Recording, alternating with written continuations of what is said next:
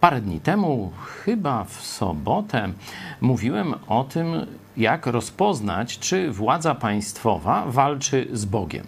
Mówiłem to na podstawie piątego rozdziału dziejów apostolskich, gdzie mamy właśnie taką sytuację, która została zakwalifikowana jako walka z Bogiem. Polegało to na tym, że władza państwowa chciała zabronić, uniemożliwić Kościołowi głoszenia Ewangelii o darmowym zbawieniu tylko i wyłącznie w Chrystusie.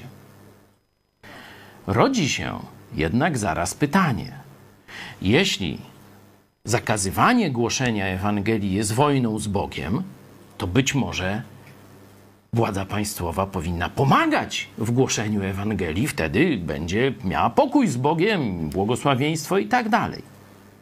Nic takiego nie znajdujemy w Piśmie Świętym. Kiedy mowa jest w liście do Tymoteusza o głoszeniu Ewangelii i o władzy państwowej, to jest, żeby nam tylko władza państwowa zagwarantowała ciche, spokojne, sprawiedliwe życie. To jest jej misja, a nic jej do Ewangelii.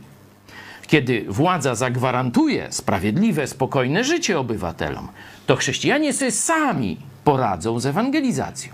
Jeśli byście popatrzyli na mapę świata, to właśnie tam, gdzie władza nie wtrąca się w głoszenie Ewangelii, władza państwowa ani jej nie zakazuje oczywiście, ani jej nie wspomaga.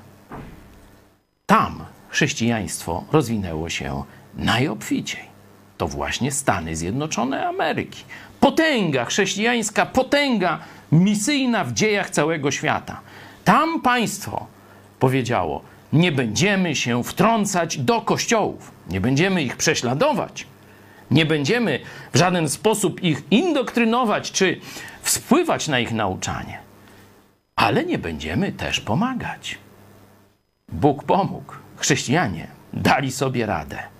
Do tego samego powinniśmy dążyć w Polsce.